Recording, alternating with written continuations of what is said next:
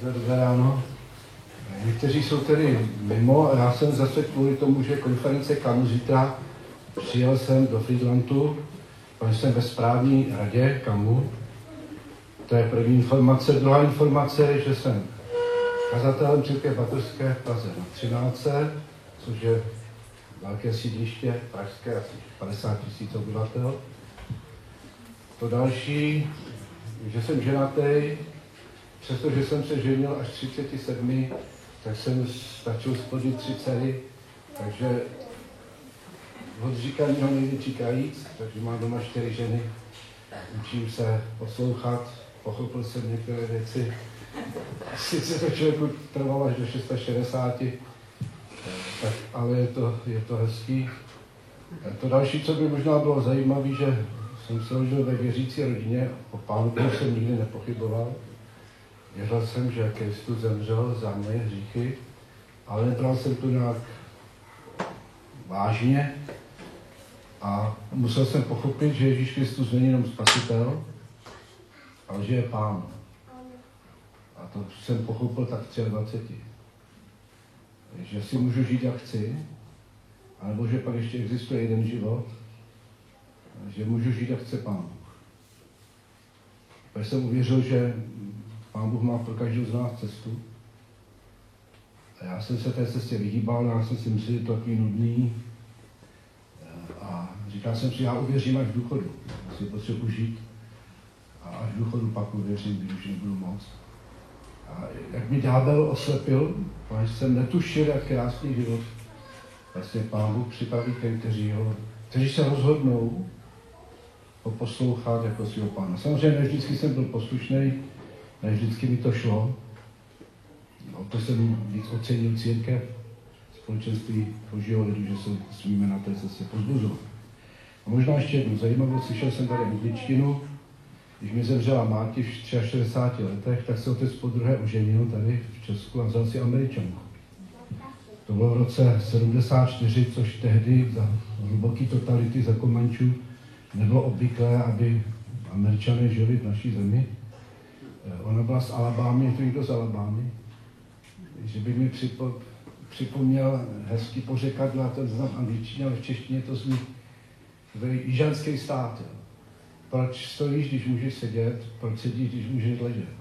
Tak to se právě A jak anglicky si to někdo řekne přesněji. A vlastně můj otec žil s tou mojí první máti 27 let a s tou Rud 25, nakonec zakládali sbor v Žilině, potom, kde je tež od Nožkamu. A pán Bůh nám velice poženal skrze tuto ženu. Původně misionářku v Maďarsku mezi dětmi. A ta nám byla příkladem víry, protože tady trpěla chudák jako za komunčů. A když si vzala tátu, tak říkala, můj Bůh, tvůj Bůh, tvůj lid, můj. A tak vlastně takovýhle prostředí jsem vyrůstal. Teď už eh, vlastně nám děti vyletěly z hnízda, tak s manželkou prožíváme libánky, že máme se teďka čas, slavíme letos 30 let manželství a, a to je asi tak všechno. A, a ještě to nejlepší teprve před námi. My se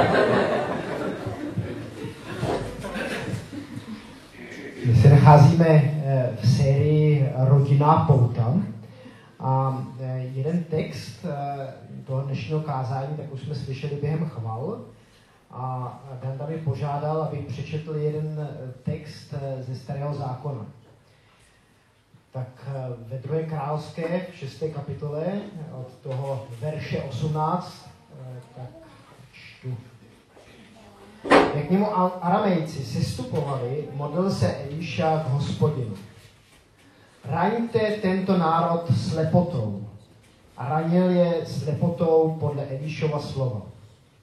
Eliša jim řekl, toto není cesta a to město. Pojďte za mnou a přivedu vás k muži, kterého hledáte. Pak je přivedl do Samaří.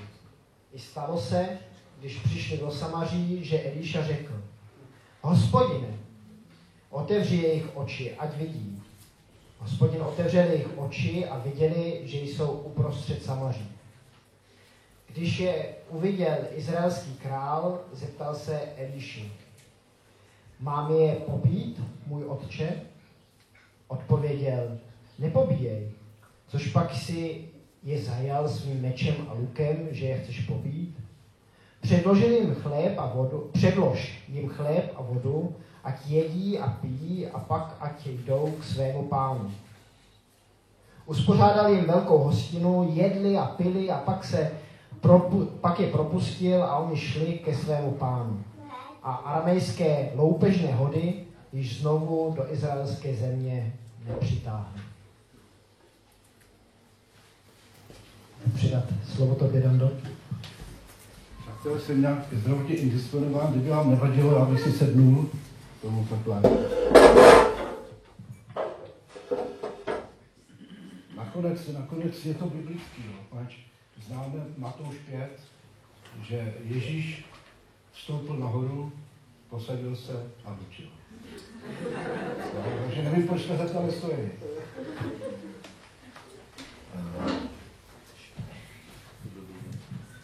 Možná, když jsou tady ty naše děti, že bych začal slovíčkem pro děti a když jsem četl vlastně ten seriál, který probíráte, jak, jak, jak to zní přesně, ten seriál? Rodinná pouta. Rodinná pouta. Já jsem dostal ten text, tak jsem to trošku posunul a název je toho náročné vztahy. V těch rodinných poutech, jo. Já jsem to trošku rozšířil, těch náročných vztahů je víc. Spisovatel Saint Exupéry řekl, že lidský život je klub kostavů. A myslím, že to pěkně vyjádřili. A když jsou ty vztahy hezký, tak je život hezký. A když jsou vztahy špatný, tak je život špatný. A to, co bych chtěl teďka povědět dětem, je o tom, že Pán Bůh nás uspůsobuje proto, abychom měli pěkný vztahy. Ať máme jakoukoliv minulost, ať jsme jakkoliv zatížení. Z boží milosti, v moci Ducha Svatého je možné žít jinak. A tak na, na jednom zámku byla princezna, měla ráda zvířátka, a tatínek král musel zhánět zvířátka pro svůj dceru. A slepičky, kohouti, co ještě, děti? Co tam ještě mohla si mít? Kočku, co ještě? Psa. No a jednoho dne vyjel pan král podívat se na to své panství a vzal tuhle cerušku a když tam přijela, samozřejmě v, oboře, v oboře měli jeleny a, a danky a tak. A když přijel na ten venkov, tak si všimla, že tam ve chlívku mají takový zvířátko, který kvíká, růžový, a prasátko. A ona si strašně přála to prasátko, aby měla být doma s těmi dalšíma zvířátkama. Tak tatínek, přestože viděl, že to není moc dobrý nápad, ale miloval svoji dceru, tak to zařídil tak, aby až se narodí nějaký malý prasátko, čuník malý, aby ho přivedli na zámek a tam, že pro něho připraví hezkou místnost, kde si s ním bude moci hrát. Stalo se tak, eh, prasátko se narodilo malý, přivedli ho na zámek a tam udělali jednu celou místnost, vyzdobila ta princezna, aby tam to prasátko umili ho, vykoupali, vydrhli, dali mu růžovou mašičku na krk. Ale tatín říká, musí hlídat i ten pán, který to prasátko přivedl, nesmí se dostat ven. Tak si s ním hrála, ale neuhlídala ho a jednoho dne to prasátko uteklo. A teď ho začali hledat. Proběhly všechny místnosti na tom zámku. V podzámčí, prasátko jde. A když se zklamaní vraceli, šli tam kolem jednoho statku, kde byla kopa hnoja a hádejte, kdo tam byl. Prasátko. A rochnilo se v tom, v tom hnoji a špinavý a smrnavý. A tak ta princezna si zoufala, co to tak taky nedím rád, tak tady to špinavý prasátko, postříkali ho, vzali ho domů, umyli, vydrbali, navoněli. Bylo to zase v pořádku. Bylo to v pořádku do té doby, než zase nechali otevřený dveře a tu prasátko uteklo. A hádejte, kam běželo. Do lesa, do řeky, vykoupat se. Kam, kam zase běželo? Věděl bys, kam to prasátko mohlo běžet? Máte prasátko, prasátka doma? Nemáte. Máte někdo prasátka doma? No. Tak, a vidíte, jak se posouváme, jak ty podobenství dneska už našim dětem nic neříkají. No samozřejmě, že to prasátko zase vlezlo do hnoje. Poněvadž to je ono. Prasátko patří k hnoji. A špína se to přitahuje a rochlí se tom a bálí se tom. A tak se to stalo několikrát a po každé vždycky uteklo prasátko. A tady ta princezna si myslela, že už je konec, ale král měl ve svém dvoře zvěrolékaře. A tak se radil s tím zvěrolékařem, co by mohli s tím zvířátkem udělat, aby už nechodil toho hnoja. A ten zvěrolékař říkal, transplantace. Vyměníme mu srdíčko. Až půjdeš na čekanou, střelíš tam pěknou sednou, tak je ještě s tlukoucím srdcem přineseš sem a my ho spářeme bříško, prasátku a to srdíčko té srnky dáme místo prasečího srdíčka tomu prasátku. A tak se stalo, zastřelili tam nějakou srnku, přivedli na sál, zjel lékař transplantaci srdce a hádejte se, co se stalo. To prasátko si hrál doma a když uteklo, už nikdy neběhalo na hluby, ale spíš mělo tu tendenci tam do ty laně a daňkové v té oboře, kde byla tráva a čisto a tam je vždycky našli. A já si myslím, děti, že to je veliký podobenství u nás lidé. Srdcem se věří, abychom mohli věřit Pána Boha, abychom mohli věřit v Boží lásku. Boží lásku, která mění člověka. Máme třeba příběh Janovi Elandu, pětkrát rozvedená, konečně poznala lásku. Žena ze samozřejmě. Takže se setkala s láskou Boží. A k tomu, abychom mohli tu lásku požívat, potřebujeme, aby nám Pán Bůh změnil srdce. Tady srdce toho není schopno. Můžeme se snažit, můžeme dělat spoustu věcí, a vždycky nás to potáhne k. Za jakým může nám Pán Bůh dát. Čisté srdce, očištěné krví Pána Ježíše, tak to srdce nás táhne k Bohu. Přestože občas spadneme a klopítneme a v tom hnoji se umažeme, táhne nás k Bohu. Tomu, který miluje člověka, který nás miluje nejenom tady ve Friedlandu, ale po celém světě. Takže to jsem vám chtěl děti povědět, když nemáte tu besídku, o tom, jak to bylo s tím prasátkem. A teďka bych začal kázat, ale asi už je to zbytečný, protože už nic lepšího neřeknu.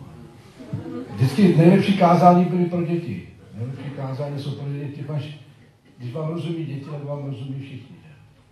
Když už jsme u těch cizinců, já jsem svého času pracoval s jedním angličanem, který, měl, který uměl výborně česky, líp než já. A říkal, vy Češi máte takový krásný slova, jako například vysvětlit. Všechno je jasný a vy začnete vysvětlovat a vyháníte to světlo. Takže kazatel, když začne vysvětlovat, přečte text, že vám je to jasný, a on začne kázat a ne, to začne vysvětlovat. Tak, Věřím, že jste se modlili i za to dnešní shromáždění, abychom z toho mohli mít nějaký užitek. Takže pokud děti chcete do besídky, můžete, pokud vydržíte, vydržte. Náročné stavy. Tady jsme nechali číst starý zákon, kde byl prorok Elíša a Aramejci. Tam se stalo přesně to, co jsme četli Římanů 12. Když má tvůj nepřítel hlad, dej mu najíst. Když má žízeň, dej mu napít. Co ti mu děláš? Zhrneš mu na hlavu žhavé uhlí. To musí být krutý. Jako. Tak milovat své blížní, že mu hážeš žhavé uhlíky na hlavu. Tak si to představ, jak tam se škvaří, no. ty jizvy tady potom. A přesně to se stalo s tím Elišem. To byly aramejské hordy, které deptaly Izrael. A Eliša se byl pane o slebě a chtěl je vyvést a někde tam zničit, ale on měl jiný záměr. Odslepli, přibyli do prostřed Samaří a byl, pane, otevři oči. Tak oni zjistili, že jsou vlastně uprostřed nepřátelského tábora. A teď ten král přijde a říká, no a teď nám je pán poslal a je zlikviduje. Ne, ne. Dejte jim chleba. Dejte jim napít. Dokonce tam chtěli, že udělali hostinu. A po té hostině řekl, nechte je odejít. A výsledek? Už nikdy více hordy aramejských nenapadly To je něco naprosto nepochopitelné pro tento svět. Je to něco nepochopitelné pro staré lidské srdce. Je to něco, kde jdeme proti proudu a svět, svět se nám směje. To přeci není možné. Ale jestli má křesťanství mít budoucnost i pro 21. století, není jiné cesty. Než věřit tomu, který má tuto moc, že když neodplácí zlo zlem a naopak dobrém, je mezi námi království. Znaky království Božího poznají nejenom věřící, to poznají nevěřící. Pán Ježíš řekne, jak to poznají, že mezi vámi je království Boží, když budete mít lásku jeden k druhému. My bychom to mohli vyhrotit, protože jsme mluvili spíš o lásce k nepřátelům. Ale láska k nepřátelům, já bych přátel řekl, že je jednodušší, než láska k nejbližším. Rodině, bratřím a sestrám. U těch nepřátelů to máme jasný. Máme milovat, tak se všechen ten duchovní, duchovní energii, ten duchovní potenciál, tak dobře, ten člověk mi škodí a já mu neodplatím. Jsme schopni jednorázově se to naučit. Ale co s člověkem, s tím se nemůžeš pořádně domluvit. A, a, a je to bratr v Kristu jako ty, sestra v Kristu jako ty. Co v manželství, když se opakují určité kritické okamžiky, kde na sebe narážíme s manželkou. Přitom se máme rádi a jsme schopni dokonce si udělat nějaký naschvál. Proč si tedy někdy nerozumíme? Mám tady dvě, tři odpovědi, tak se pokusím to nějak předat. Jako první nás asi napadne, že si nerozumíme, protože jsme každý jiný. A je to jistě pravda. Odlišujeme se ve svých osobních naturelech. Někdo je veselější, někdo tvrdomyslný, někdo melancholický, někdo ticho šlápek, druhý zase energický, přeaktivněný. Někoho musíš pořádně pozbuzovat, je pořád na dně, někdo zase pozbuzuje. Dokonce v těch primárních rodinách, kde jsme vyrůstali, každá rodina má jiné pravidla. Pak se ty dva sejdou v manželství a u nich si to dělalo tak, u nás se to dělalo tak, najednou na sebe naráží. Každý si ze svých rodin neseme schémata, dobrá i nedobrá. Když mám přípravu na manželství, tak první otázka, kterou kladu těm snoubencům, co by si si ze své rodiny nechtěl přenést do nové rodiny. A co naopak by si si chtěl přenést do, toho, do té nové rodiny. Správně, sestra. Amen. A obráceně. Co ty zase? By jsi chtěl přenést a co ty by jsi nechtěl přenést? Snažíme se o porozumění s partnerem, které utvářelo něco jiného, jiné modely a má je zafixované. Někdo má štěstí na lidi, jiný všude naráží. zkrátka tak dobře, každý jsme jiný. Ale i kdybychom vyrůstali ve stejné křesťanské rodině, například, ve stejném rodovém klanu, ve stejném sboru, ve stejné církvi, kdybychom četli stejnou Bibli, možná i stejné knihy, vyrůstali pod jednou kazatelnou, přece jsme každý jiný. Vemte to sourozenci z jednoho hnízda a tři, každý úplně A originalita je úžasná. A tak ve stvoření vidíme velikou pestrost, originalitu a tvořivost. Nikoli v šedou a nudnou uniformitu. A proto netřeba pochybovat o tom, že si nerozumíme, protože jsme každý jiný. Naopak, my s tou jinakostí akorát neumíme pracovat. Pán Bůh nás stvořil jinaké. A když budete číst ví, výčet darů, charisma, každý charisma je jiný. A Pán Bůh dává jednotlivé dary různým členům té rodiny, odborného společenství. A my to nemůžeme zvlášťovat, zprůměrovat. Každý ten originál musí vyniknout. Jedna. Je třeba naučit se pracovat s tou pestrostí a originalitou. Pokud jsme ztratili tuto schopnost, tak je to špatně. Představuji si, že v ráji by rozdílnost, pestrost, barvitost a jinákost každého osobnosti vylučovala vůni, úžas, radost ve obohacení. Ve světě porušené hříchem, píchou a sobectvím, ale rozdílnost nepřináší vzájemné obohacení, ale konflikty, napětí. Nemusí ta naše rozdílnost sama o sobě být hříchem, ale může způsobovat něco, co nás deptá. Hřích kromě jiného přináší i odcizení. Na prvém místě člověka k Bohu, a také odcizení mezi lidmi. Jsem 8 let byl předsedou Rady Církve Baterské a nejsmutnější vizitace na zborech bylo, kdy si maličkosti, pro maličkosti a nepodstatné věci bratři nebyli schopni odpustit, dokonce nebyli schopni k večeři páně a byli ještě pokrvně při Lid boží, lid zvláštní. Je to možné, kdy nedáme prostor tomu novému srdci, které chce k Bohu, které chce k tomu dobrému. Jak se projeví, že neumíme přijímat jinakost toho druhého?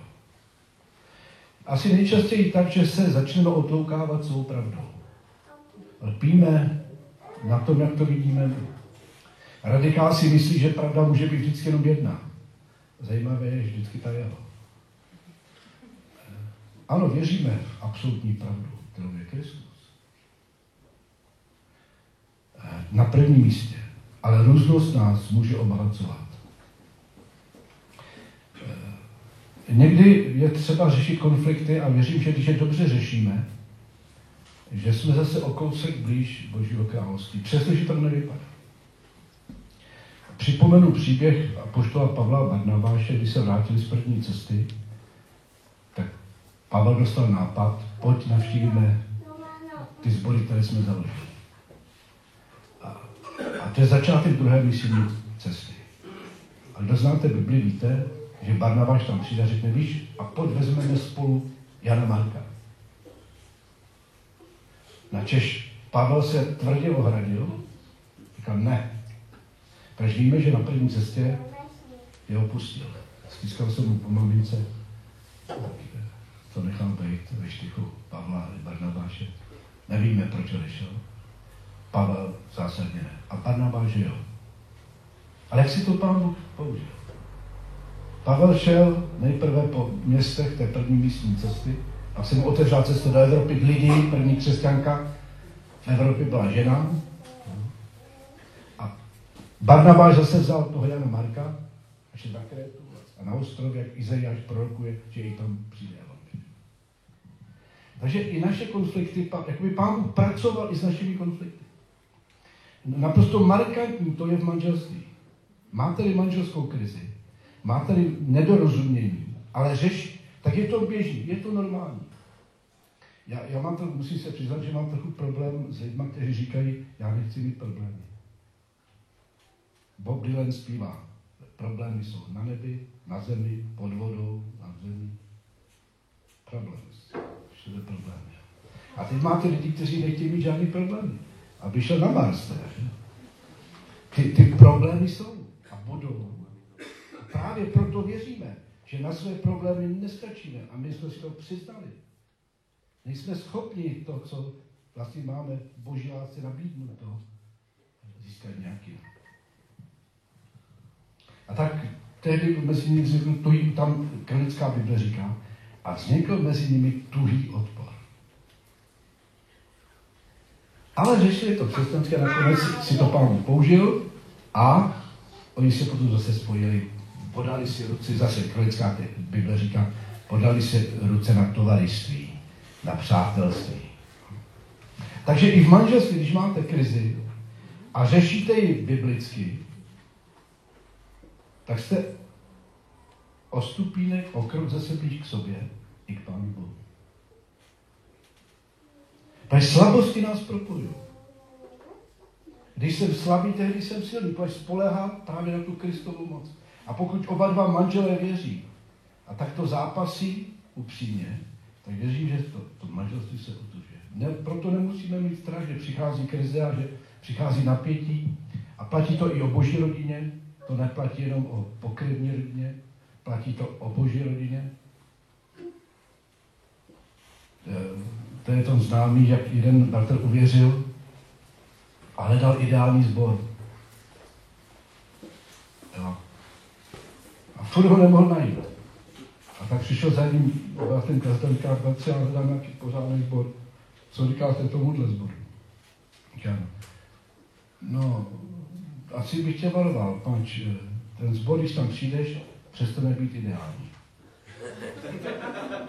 Jo, takže každý, každý vnášíme, každý vnášíme něco, něco co, co se musí řešit. A co se právě může řešit, pereme prádlo doma, co se může řešit mezi bratřími a sestrami. Tak tedy apoštol Pavel a Barnabáš, nebo zborová rozhodování o formách bohoslužby, o zavedení nové služby, nevyzkoušeného místního nástroje, když jste místním sborem, tak vám to tady pěkně běží. Eh, my máme ale sbory i tradičního střihu, kde každá novinka se těžko prosazuje. A tak je třeba, abychom se to učili. Proč je tam někdy za těžko přijmout myšlenku, že i ten druhý může mít pravdu? A možná je pravdivější než ta naše. Možná máme strach. Může to být ku strachu. Strach z toho, že když uznám, že názor druhého je hodno respektovat a brát vážně, že snad dokonce lepší než ten můj. Že bych něco ztratil ze své autority, ztratím tvář, že se znemožní. Můžeš to být i nesnášenlivost, vadí mi ten bratr. Mně se líbí třeba Pištola Kolosenský, tam máme přikázní, máme se milovat. A Pavel říká do Kolosis, snášejte se navzájem. Někdy potřebuješ hodně energie, abys unesl bratra sestru. Ještě ho nemusíš milovat, jenom stačí, že uneseš a může to výkon. A ono nese ten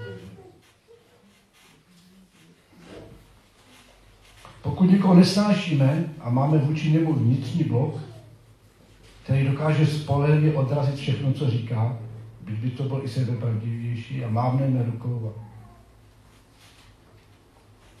Tak je tady opravdu zápas, jak si lépe porozumět. A já tady mám krásný verš z epištoly Kolosenský. V pokoře Pokládejte jeden druhého za přednějšího než sebe. Každý, ať má na mysli to, co slouží druhým, nejen jemu. Základem dobrých vztahů a tudíž dobré komunikace a porozumění je pokora. A právě ta, jsem to včera říkal na mládeži, že když jsem prožil to, že Ježíš je pánem mého života ve 23 letech, tak jsem se nechtěl ženit, já jsem si říkal, to je ztráta času. Hledal jsem pro pána. Až jsem pochopil, že jako to není můj dar, a že vlastně v České Baterské je svobodný kazatel potenciální ženich celý život. Vždycky je nějaká sestra volná.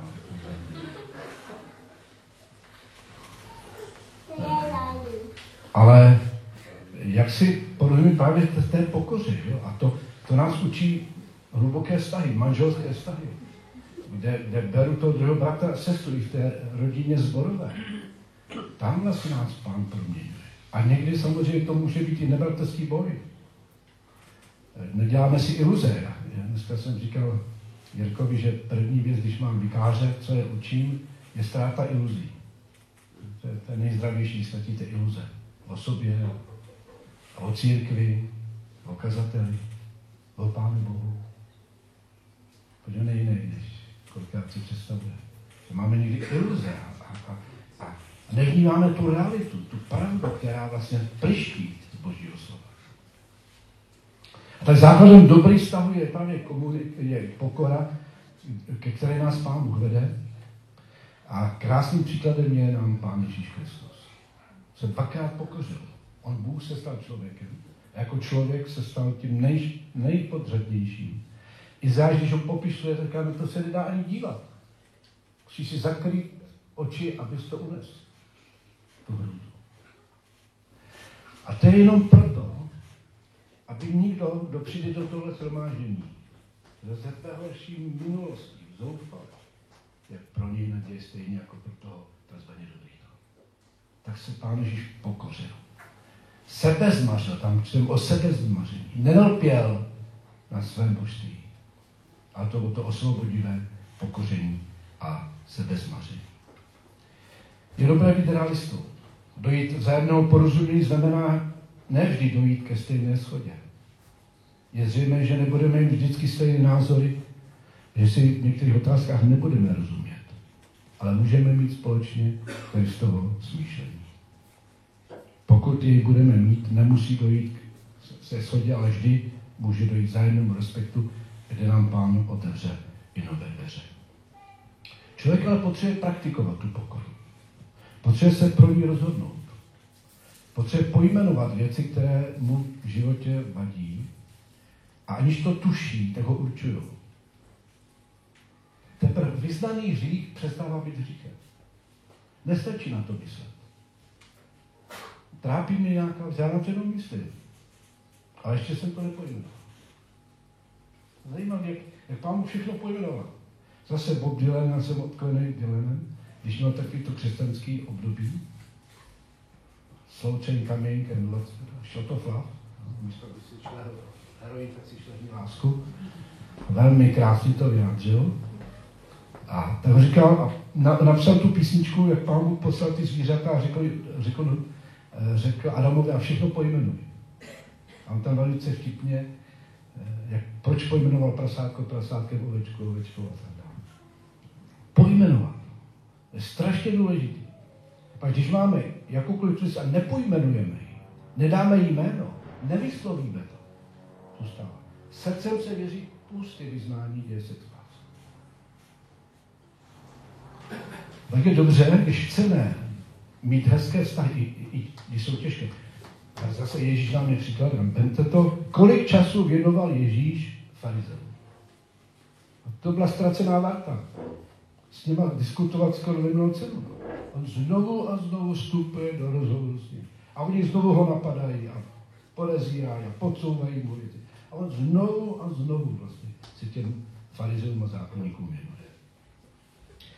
A když já jsem přemýšlel o těch svých problémech, tak jsem si asi před těmi 30 lety, 25 lety, když jsem četl knížku Denní Johna Wesleyho.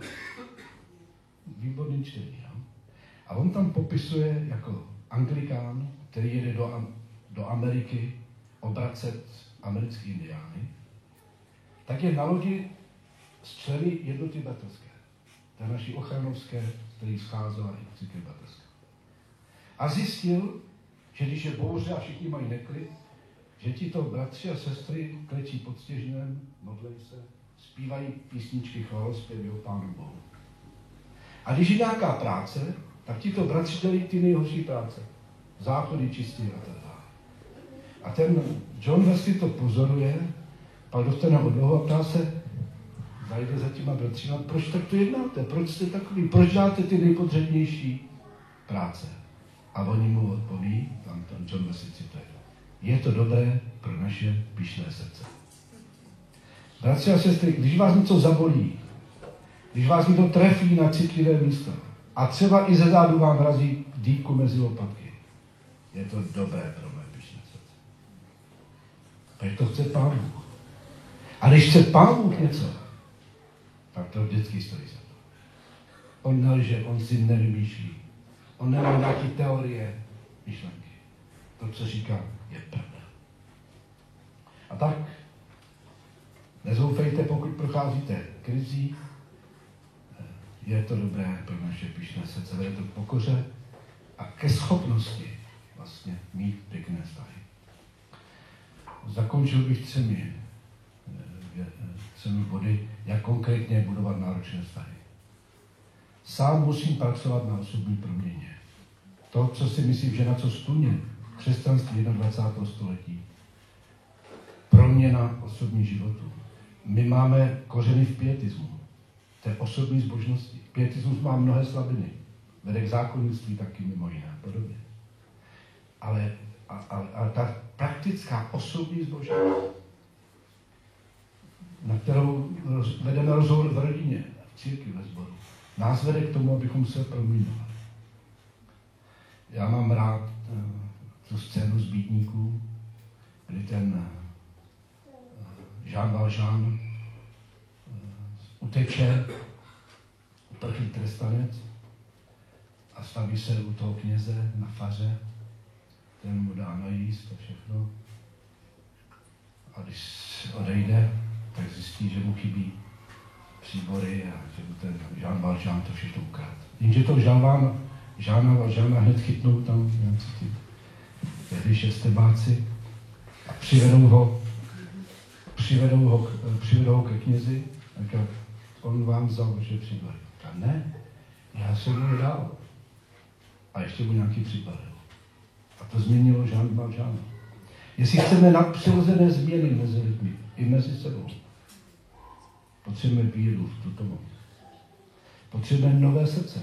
Z vlastní, z vlastní síly to nejsme schopni.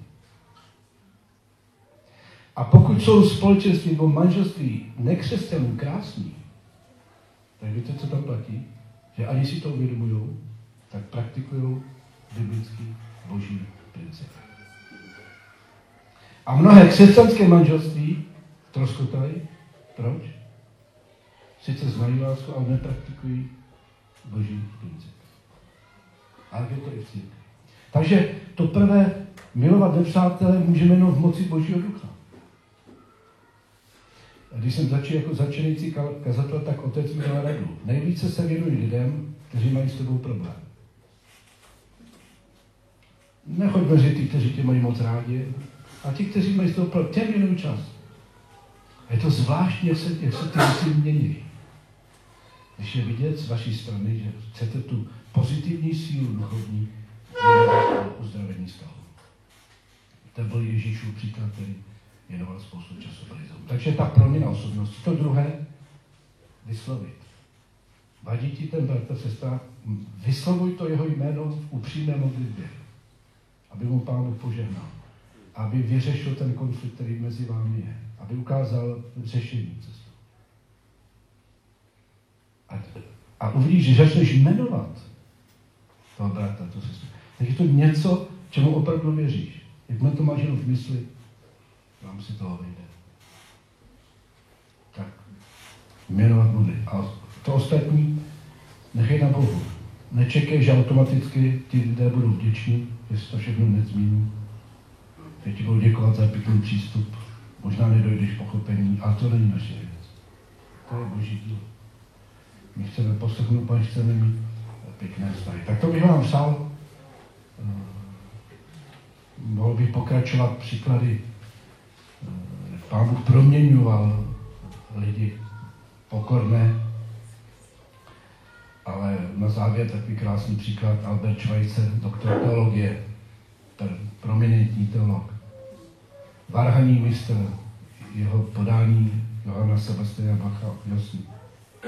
Pak eh, vystudoval lékařskou fakultu, západ ležel u nohou, on to všechno nechal, pokořil se a šel sloužit těm nejpotřebnějším. Myslím si, že to je naše místo. Kde začít? Tam, kde ti pán Bůh otevírá dveře. Tím nejpotřebnější. A tím nejpotřebnější je možná někdo, s kým máš teďka konflikt tak eh, kež Pán Bůh nám na dostatek Boží lásky, moudrosti, touhy oddanosti víry, že to opravdu má moc, abychom tak činili. A věřím, že to je svědectví pro ten svět. Tohle svět nezná. To je jiného světa. Amen. Amen.